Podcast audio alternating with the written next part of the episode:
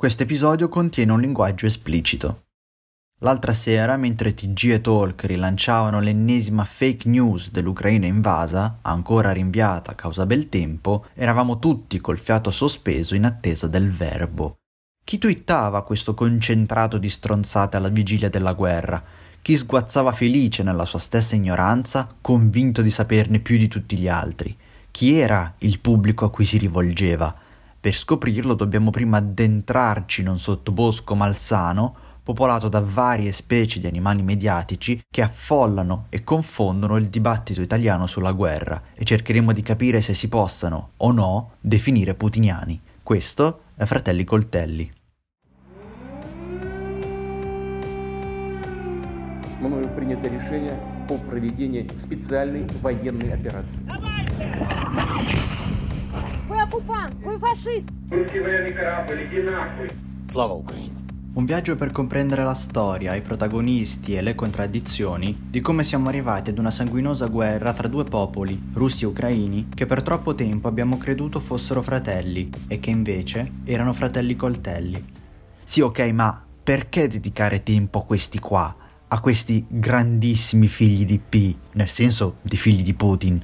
La risposta che mi sono dato è che non ci sono solo personaggi imbarazzanti che ripetono cose a caso prive di qualunque riscontro nella realtà, ma ci sono anche persone autorevoli con lunghe e rispettabili carriere nel proprio ambito, e quindi è ancora più grave che siano proprio loro i complici più o meno consapevoli della propaganda russa. Per questo motivo vale la pena chiarire le idee e stabilire se si tratta solo di banale ignoranza o anche di qualcos'altro.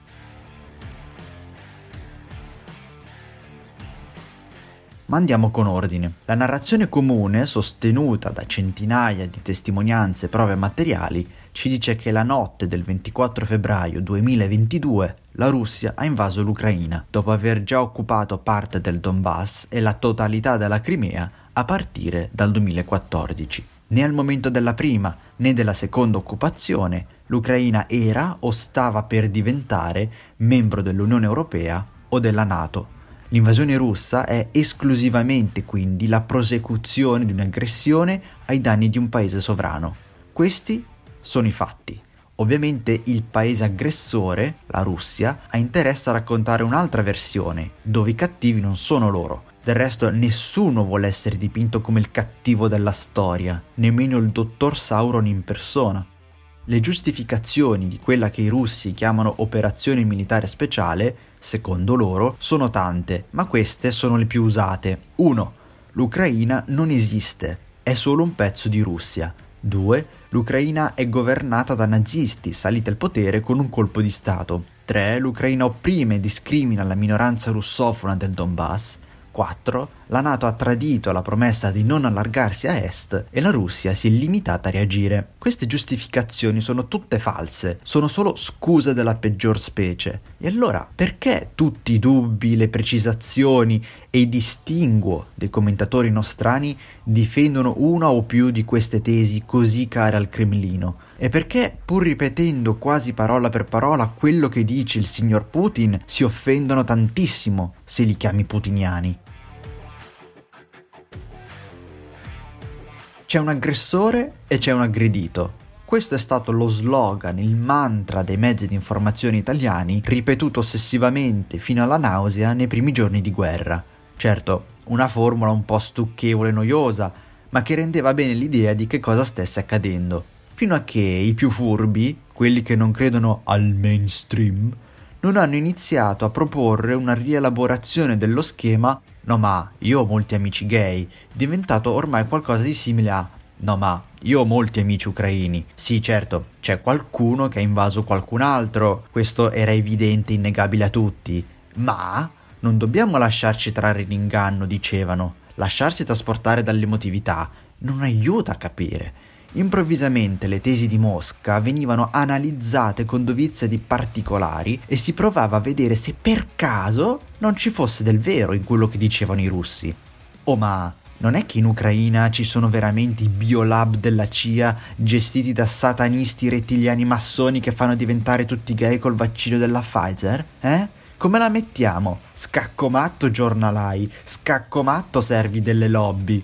Questa cosa si chiama inversione dell'onere della prova. Non dovevano più essere i russi a portare delle prove un minimo credibili, ma per qualche strano motivo dovevano essere gli ucraini a difendersi dalle peggiori accuse infamanti. Solo uno stupido può credere che la propaganda sia solo da una parte, dicevano i nostri eroi, sentendosi molto arguti. Certo, la Russia aveva invaso, ma per i suoi buoni motivi, vedete, la situazione è complessa, ma nuove vette di vuoto stavano per essere infrante dal dibattito sull'invio di armi. Spesi in prima fila troviamo la nostra prima categoria di commentatori, i pacifisti. No, nulla da dire sulla pace, la pace è bella, la vogliamo tutti e la guerra è brutta e non la vuole nessuno. Benissimo, lo sappiamo tutti, siamo tutti d'accordo. Ma che si fa quando c'è la guerra? E che si fa quando è chiaro come il sole che c'è uno che la guerra l'ha incominciata e un altro che la guerra l'ha subita? Uno che ha ragione e un altro che ha torto. Ha senso dire a chi viene aggredito non difenderti? Anzi, è moralmente accettabile? Per loro, sì. Gli eserciti non servono a niente, neanche alla difesa, perché secondo loro, se chiudi gli occhi e lo desideri forte forte, la diplomazia può risolvere tutto. Se provi a ricordare che di tentativi di mediazione diplomatica ce ne sono stati a decine prima dell'invasione. Vi ricordate Macron e il tavolo gigante? L'ONU? La Turchia? E tutti questi tentativi sono falliti perché le richieste russe erano assurde, tipo far tornare la NATO nei confini del 99, loro ti rispondono che le guerre iniziano solo per interessi economici e che evidentemente qualcuno, non meglio precisato, voleva la guerra e ha sabotato le trattative. Se pensi, come me, che mandare armi sia non solo giustificato ma sia anche un dovere morale, ai loro occhi sei un guerrafondaio, come se la guerra non fosse già scoppiata da un pezzo. Non capisci, ti dicono, così prolunghi la guerra. Oppure il sempreverde escalation, come se la guerra fosse una specie di macchia di caffè sulla tovaglia che si espande ai suoi vicini naturalmente, per le leggi della fisica e non solo in presenza di alleanze militari su cui in questo momento, tra parentesi, né Russia né Ucraina possono contare. Cercate di capire, senza mandare armi la guerra sparirebbe e non ne sentiremmo più parlare, come un qualunque oppositore politico in Russia, pensa che bello, o come gli ubriaconi molesti in metro, che se fai finta di niente ti lasciano stare.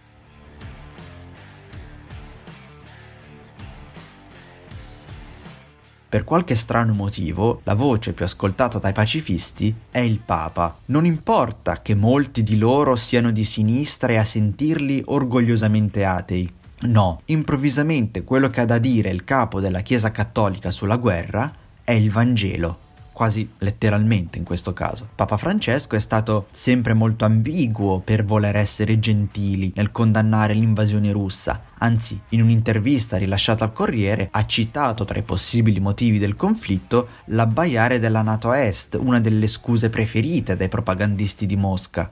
Ma si è ben guardato il Papa dal criticare il suo collega Kirill, il patriarca della Chiesa ortodossa russa, uno che parlava di guerra santa e si faceva riprendere mentre benediva i missili Satan. Pensate un po' all'ironia. Occhio, i pacifisti ti dicono che loro non sono affatto dalla parte di Putin. Loro sanno cosa ha fatto Putin in Siria ai poveri curdi. Chissà poi perché i curdi sono il feticcio di una certa sinistra terzomondista, boh, io non l'ho mai capito. Loro, pacifisti, lo fanno per gli ucraini, che, poverini, non combattono per difendere le proprie case e la propria famiglia. No, combattono solamente perché qualcuno in Occidente li costringe. Ovvio, si sa, questi, come dire, selvaggi non hanno libero arbitrio, sono solo dei robottini programmati dalle multinazionali delle armi o altre cagate simili. Gli ucraini non potrebbero mai saperne di più di chi dal salotto di casa col culo al caldo in Italia pontifica su cosa dovrebbero fare gli altri.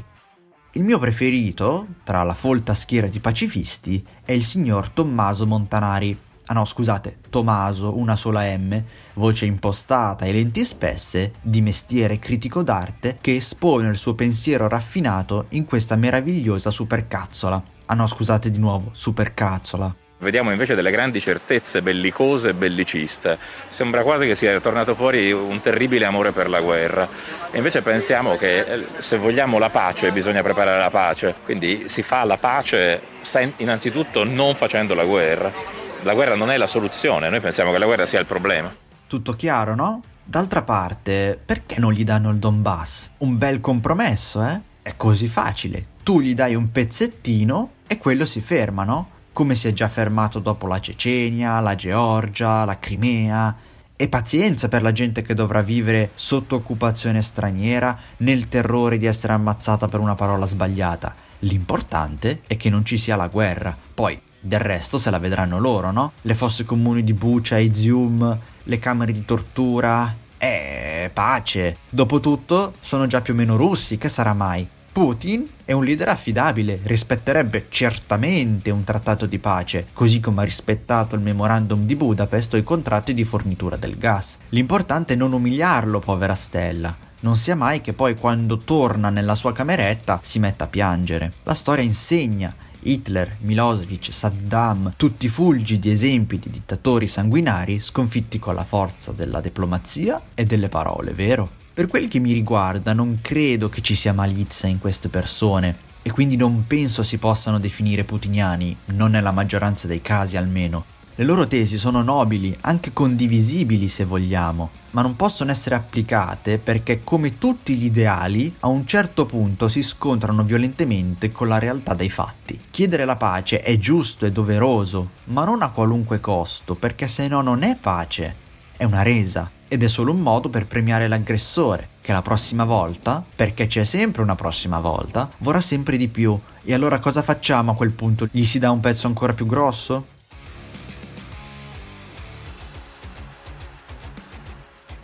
La seconda categoria è quella degli intellettuali, tutti più o meno professori di un certo prestigio che tentano di costringere con fatica il loro feroce anti-americanismo in un discorso strutturato e coerente. A loro non interessa il particolare o la cronaca troppo banale, bisogna elevarsi, bisogna capire le motivazioni profonde. Tutto molto bello, peccato però che per questi personaggi le risposte siano già pronte. È colpa dell'America. Come? L'Ucraina. Poverini, voi non capite. Questi sono grandi pensatori, questi vanno oltre.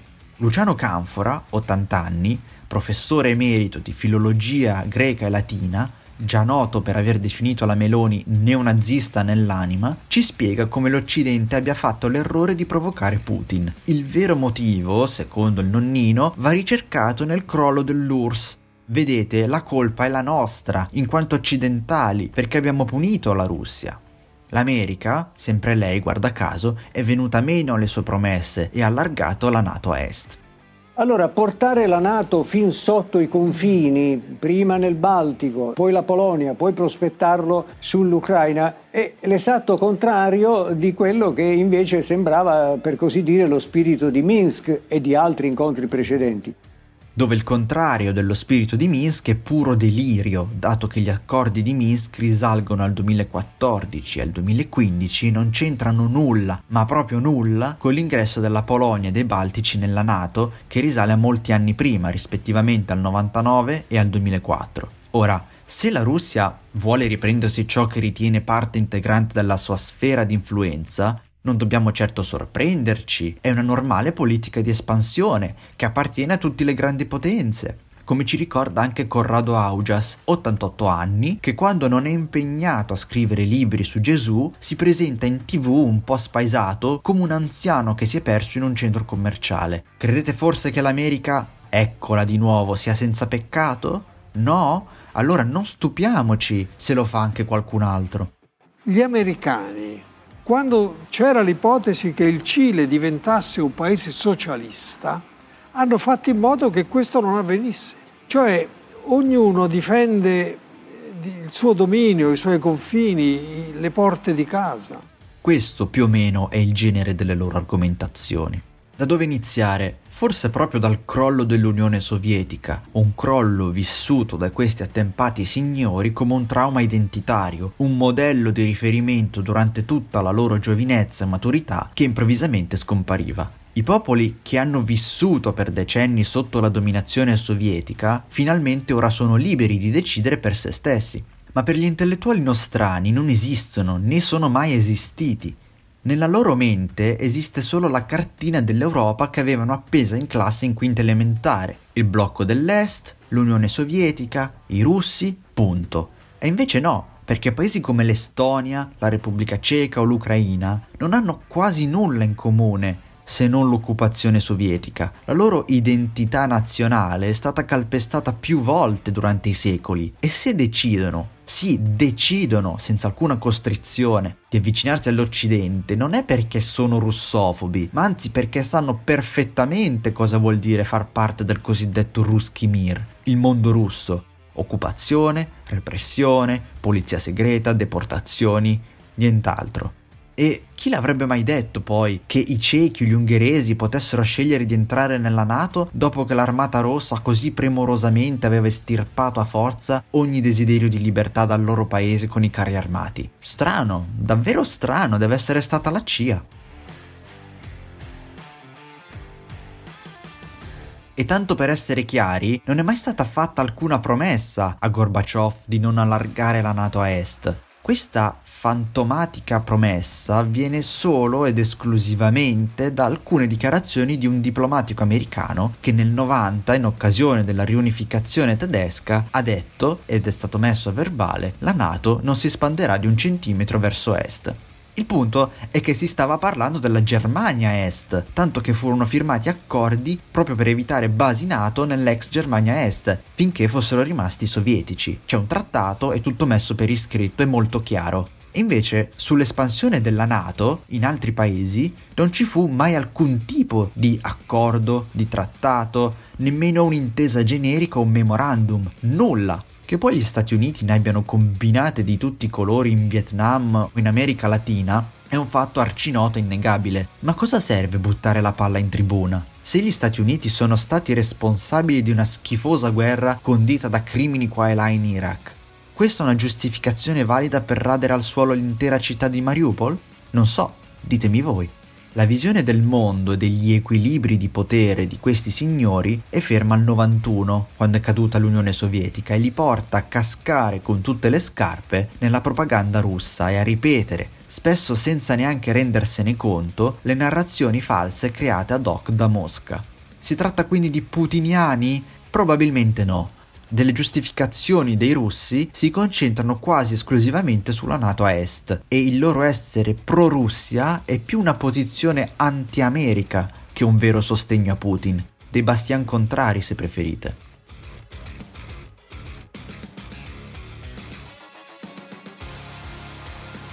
Terza categoria della fauna mediatica sono gli esperti di geopolitica.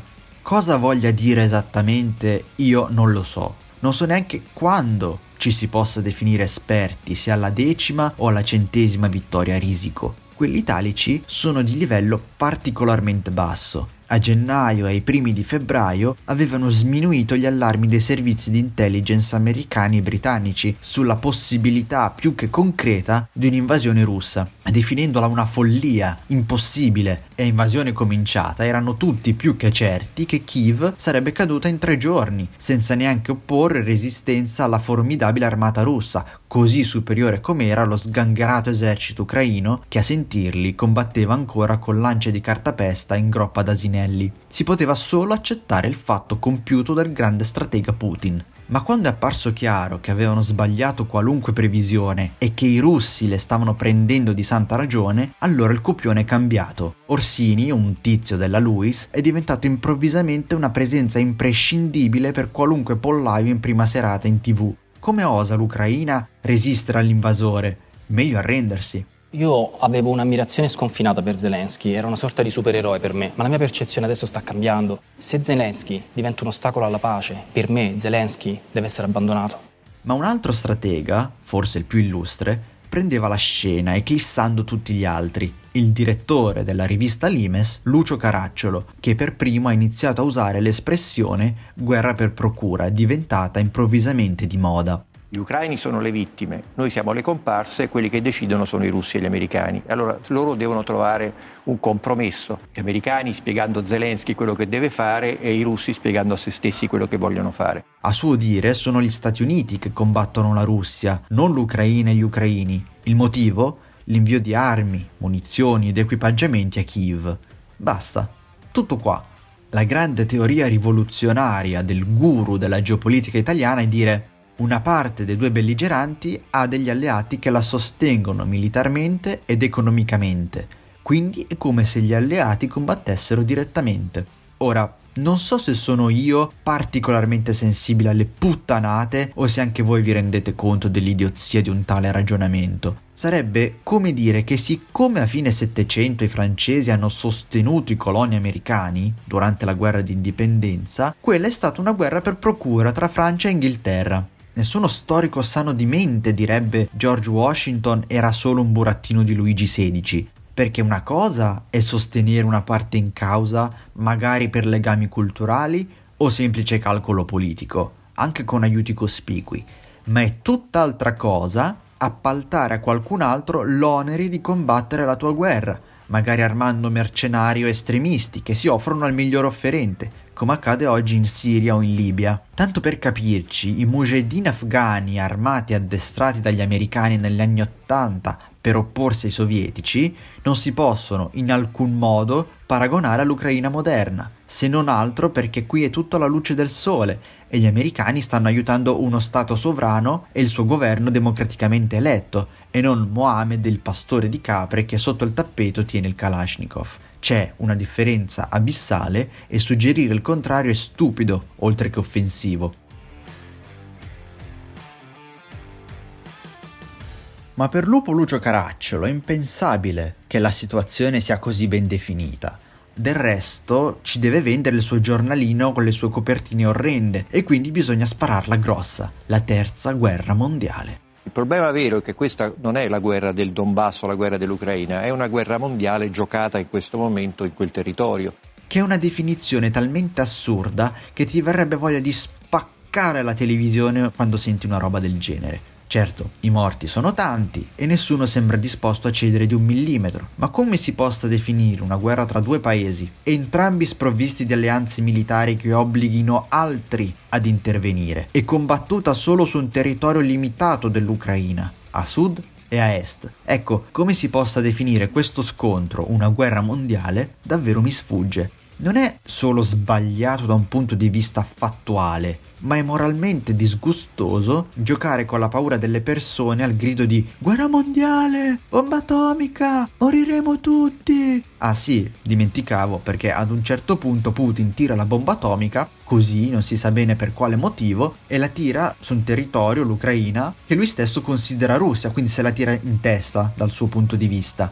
Un'analisi finissima. Che dire, degli scappati di casa, armati esclusivamente, questo sì, di quella deferenza, di quell'ammirazione sconfinata, riservata al dittatore di turno, all'uomo forte che prende tutti a schiaffi e gliela fa vedere a quei rammolliti degli occidentali. Putiniani? Io credo di sì, per quanto restii, per ovvi motivi, a dichiarare il loro amore per lo zio Vladimiro.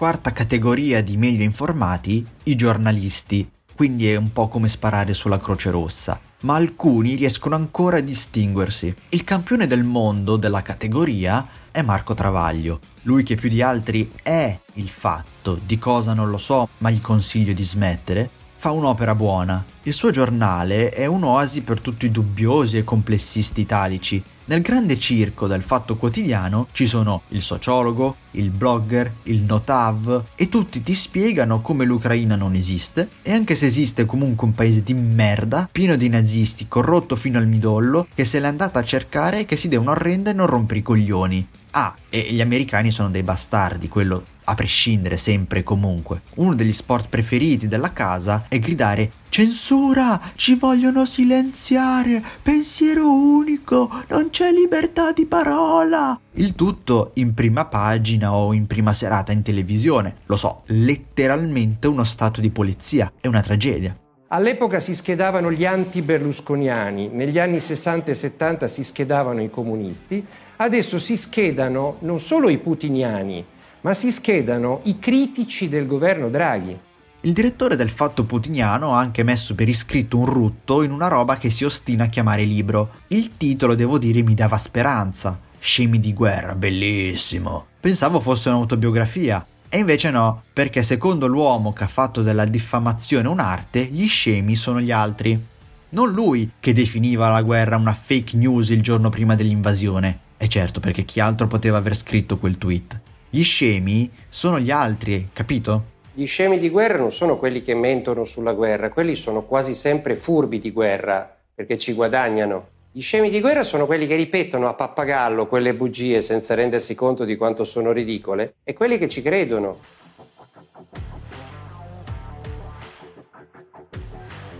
Ma non disperate, non è solo nella sua lotta a mani nude contro i poteri forti. Lasciate che vi presenti due suoi fedeli scudieri. Uno è l'ex generale Mini, appassionato di scie chimiche, già proponente della scomunica di Biden, manco fossimo nel 1200, riciclato dal Fatto come editorialista di punta. Questo Mini generale è assolutamente convinto dell'impossibilità di una vittoria militare ucraina e sostiene che sia inutile mandare armi, perché tanto gli ucraini hanno già perso. Per non parlare poi dell'impossibilità giurata e spergiurata per l'esercito di Kiev di riconquistare i territori perduti, dichiarazioni invecchiate come un buon cartone di latta dannata. L'altro peso massimo, letteralmente, appartiene all'ultima categoria di questa triste panoramica, gli storici. Cardini, questo è il suo nome, ci spiega come il presidente ucraino Zelensky sia in realtà un pupazzetto nelle mani degli americani. Mi sono fatto di Zelensky l'idea di un uomo che è stato costruito, è stato forse ben consigliato da alcuni spin doctors che vengono dalla grande realtà alla quale Zelensky è volontariamente funzionale, cioè dagli Stati Uniti d'America e dal presidente Biden. Ma il suo compagno di merende, sottolineo compagno, Alessandro Barbero, star dell'internet, è riuscito a fare di peggio. Ospite di una scuola a Napoli e invitato in TV, ha elencato punto per punto le cause della guerra, come un conduttore di Pervi Canal, la Rai 1 russa, tra approssimazioni e omissioni ad arte, per confezionare una storia distorta in cui la Russia non poteva far altro che invadere, poverina, costretta com'era dalle circostanze. Vi ricordate le giustificazioni che dà la Russia per l'invasione? Ecco, Barbero le usa tutte. E quando dico tutte, intendo tutte.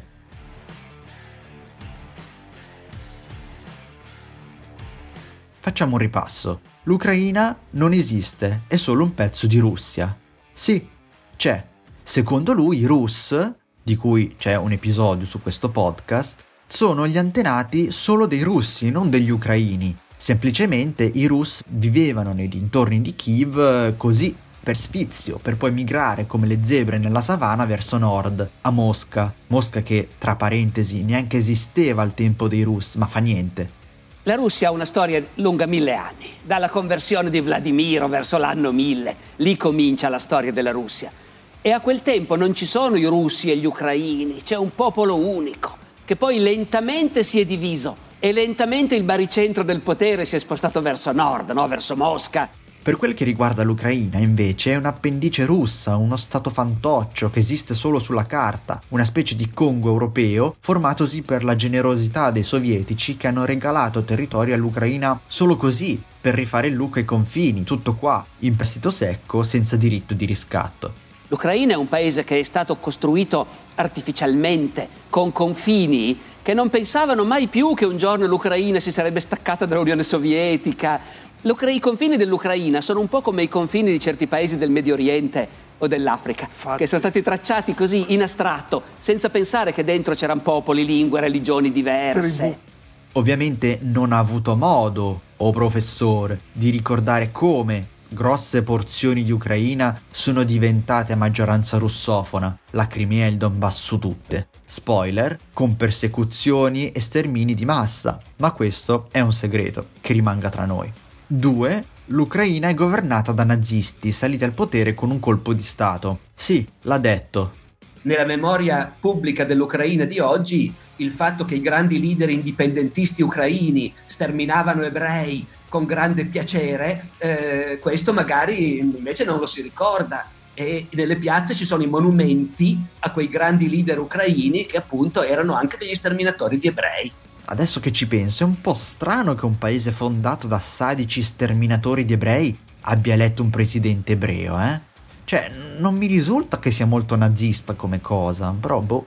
Ma questo non è niente rispetto alla rimozione totale dalla storia della stragrande maggioranza di ucraini che hanno combattuto per l'Armata Rossa contro i nazisti.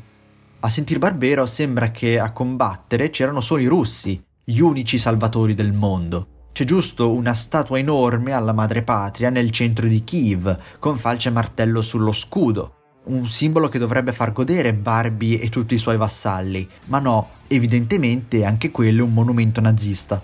Terzo punto, l'Ucraina opprime e discrimina la minoranza russa del Donbass. Sì, ha detto anche questo, un'altra balla amplificata dai media di Mosca che ha origine nella decisione presa già dal governo precedente, il governo Poroshenko, volta a limitare l'uso del russo nell'amministrazione pubblica. Tutto qua, ma tanto bastava per dipingere un quadro apocalittico. Russi e russofoni anzi vengono gettati nel pentolone e diventano la stessa cosa. I russi che vivono in Ucraina, a Donetsk e a Lugansk, non avevano il diritto di usare la loro lingua, non avevano scuole nella loro lingua, perché il governo Zelensky ha abolito l'uso ufficiale del russo in quelle province pur abitate da russi. La famosa repressione antirussa di quel pericoloso nazionalista di Zelensky, che fino a poco tempo fa nemmeno parlava mai in ucraino in pubblico, essendo lui madrelingua russo. Ma tant'è. Quarto ed ultimo punto, la NATO ha tradito la promessa di non allargarsi a est e la Russia si è limitata a reagire. Certo che sì, come poteva mancare la regina delle scuse, il falso storico riproposto da uno storico, l'apoteosi. L'Occidente, nel suo candore e nella sua benevolenza, senza alcuna intenzione di minacciare la Russia, però, dopo aver promesso a Gorbachev che la NATO non si sarebbe mai allargata a est, ha progressivamente fatto entrare nella NATO tutti i paesi dell'Europa orientale, fino a portare le basi della NATO ai confini della Russia. Alexandr Vladimirovich Barberov pare che dorma avvolto in una bandiera separatista del Luhansk dal 2014, è un caso finalmente innegabile di putinismo. C'è tutto, nostalgia sovietica, anti-americanismo spiccio, il tentativo di sminuire la gravità dell'invasione per porre vittima e aggressore sullo stesso piano, usando come prova una storia distorta, parziale, facciatamente filorussa di cui si fa ambasciatore, con buona pace del suo patetico slogan «Lo storico non deve fare il tifo». Vedete, la cosa che mi fa più rabbia non è che un vecchio comunista sia convinto che un paese guidato da oligarchi con gli yacht a Monte Carlo, gli chalet in Svizzera e i soldi alle Cayman sia il vero e solo erede della dittatura del proletariato. Quello al massimo mi può solo fare pena. La cosa che mi fa più rabbia è che quelli che non conoscono bene questa vicenda e che però ne vorrebbero sapere di più, cercano di informarsi ascoltando gli esperti, Barbero o chiunque altro, ma chi si trovano di fronte è qualcuno che pur definendosi neutrale o imparziale, confonde i fatti con le opinioni o tralascia con cura maniacale tutto ciò che contraddice le sue tesi. Non si tratta solo di una voce diversa, alternativa, che può distaccarsi del tutto o in parte dalla narrazione comune, cosa che è perfettamente legittima. Questa roba qua è qualcos'altro. È una manipolazione sottile, vigliacca, mai esplicita. L'esperto, o presunto tale, abusa del suo ruolo o del suo prestigio, guadagnato in altri campi, per spacciare per realtà quelle che al massimo sono le sue convinzioni personali e instilla il dubbio o la certezza su questo o quell'argomento in chi in buona fede si fida di lui e lo sta ad ascoltare. E chi ci va di mezzo non sono io, non siete voi i nostri protagonisti di oggi, ma la gente comune in Ucraina che voleva solo essere lasciata in pace. Per oggi è tutto, nella prossima puntata faremo chiarezza sul ruolo dell'estrema destra ucraina e russa, tra accuse incrociate, collaborazionisti e mercenari amanti della musica classica. Grazie per aver ascoltato Fratelli Coltelli, a presto.